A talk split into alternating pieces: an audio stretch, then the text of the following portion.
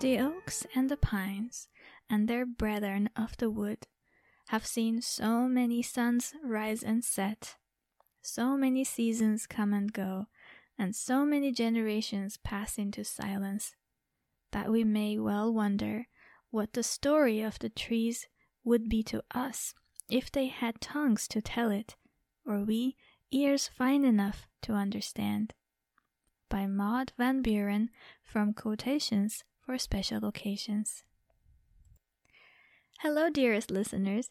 This is Meline, and you're listening to Harmonious, where we explore the synergy of crystals and herbs. I want to thank everyone for their supportive and loving messages and encouraging me to continue my podcast. Welcome to episode 2 of Harmonious, and today I want to talk to you about the synergy of the crystal fluorite and the herb rosemary. Now, before we begin, I want to emphasize that everything you learn in this podcast is for educational purposes only. Please do not start or discontinue any treatment or medication based on what you learn in this podcast. It is essential that you consult a medical doctor before initiating or discontinuing or changing any medication or treatments for your physical, emotional, or mental health. And please make sure that you are not allergic to any of the herbs that you wish to contact with. Let's begin today's episode by discussing the herb rosemary which holds a special place in my heart. I currently have a large rosemary bush in my garden, which is not only a stunning sight to behold, but also has a delightful scent that fills the air whenever I pass by it. During springtime, the bush is adorned with beautiful purple blooms that attract so many bees. Rosemary is a popular seasoning in cooking and a potent herb for healing in herbal medicine. Recently, the scientific name of rosemary has changed from Rosmarinus officinalis to Salvia rosmarinus due to new scientific evidence that reveals a closer relationship between rosemary and sage.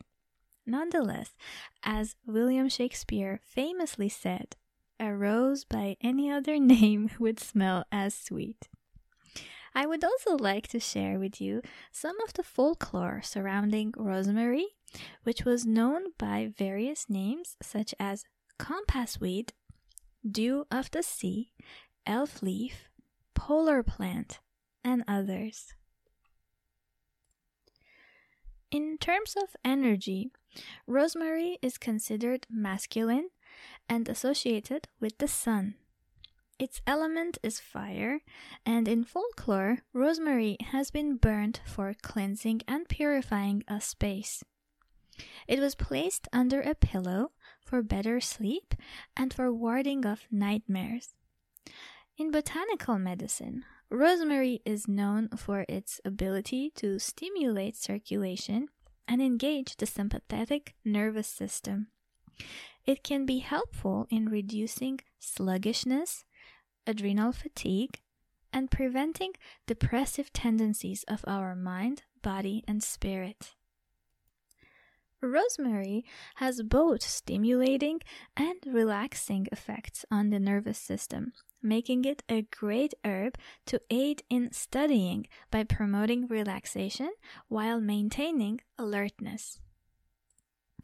Now let's delve into the crystal fluorite, which happens to be one of my top 5 favorite crystals.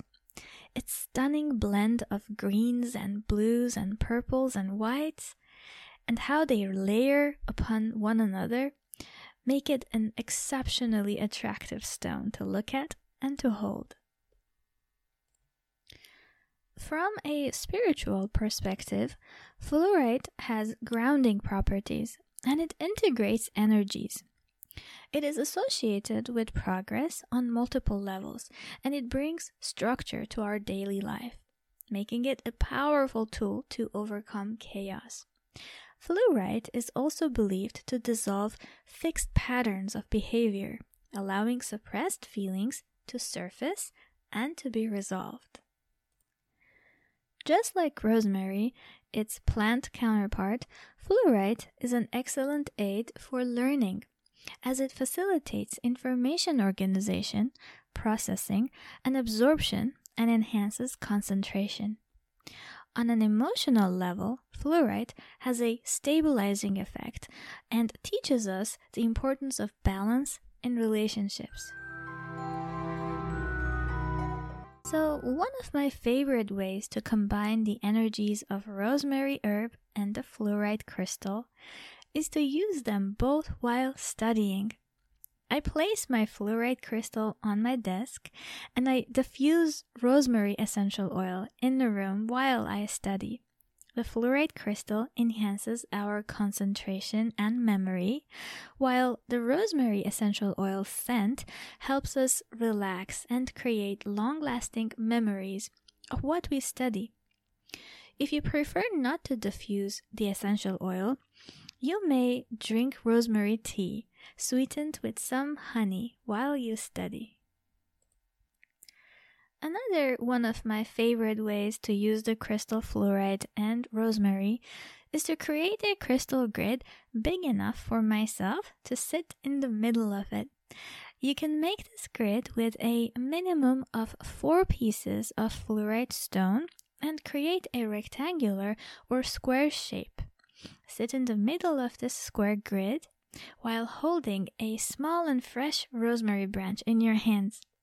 Smell the rosemary and stay inside this crystal grid as long as you need. This works like a reset button for our emotional and energetic aura. It cleanses and recharges our chakras and organizes our mind. The fluorite crystal is one of the crystals that can get wet, but this is a mineral that you don't want to soak uh, in water for more than a few seconds. Fluorite has a rating of 4 on the Mohs hardness scale. Uh, this scale represents the scratch resistance and overall durability of a crystal. Generally, anything under um, a 6 or a 7 is considered soft. So, therefore, fluorite is not safe to put in drinking water because it's soft and it can dissolve in water. However, this does not mean that we cannot utilize its benefits in water. Whenever a crystal is not considered water safe, you can place the crystal outside the water near the water container. The energy of the crystal vibrates all around it in the environment and will send its effects through the glass and into the water. Leave the crystal outside your water container overnight, and in the morning make rosemary tea with that water and enjoy. Another way is to meditate, holding a fluorite palm stone and diffusing rosemary essential oil in your room to help you organize your thoughts and clear your mind. Remember, the purpose of meditation isn't having an empty or blank state of mind, but to let your thoughts pass without holding on to them. We should become an observer of our thoughts and not an absorber. I hope you enjoyed this podcast. Leave me a comment, and I would appreciate it if you would share this episode with friends and family who may be interested in this topic. Feel free to email me at mindfulmanifest2 at gmail.com. It's mindfulmanifest and then the number 2 at gmail.com. Should you have any questions, comments, or suggestions. Until next time, stay happy and healthy. I am Meline, and this was Harmonious, where we explore the synergy of crystals and herbs.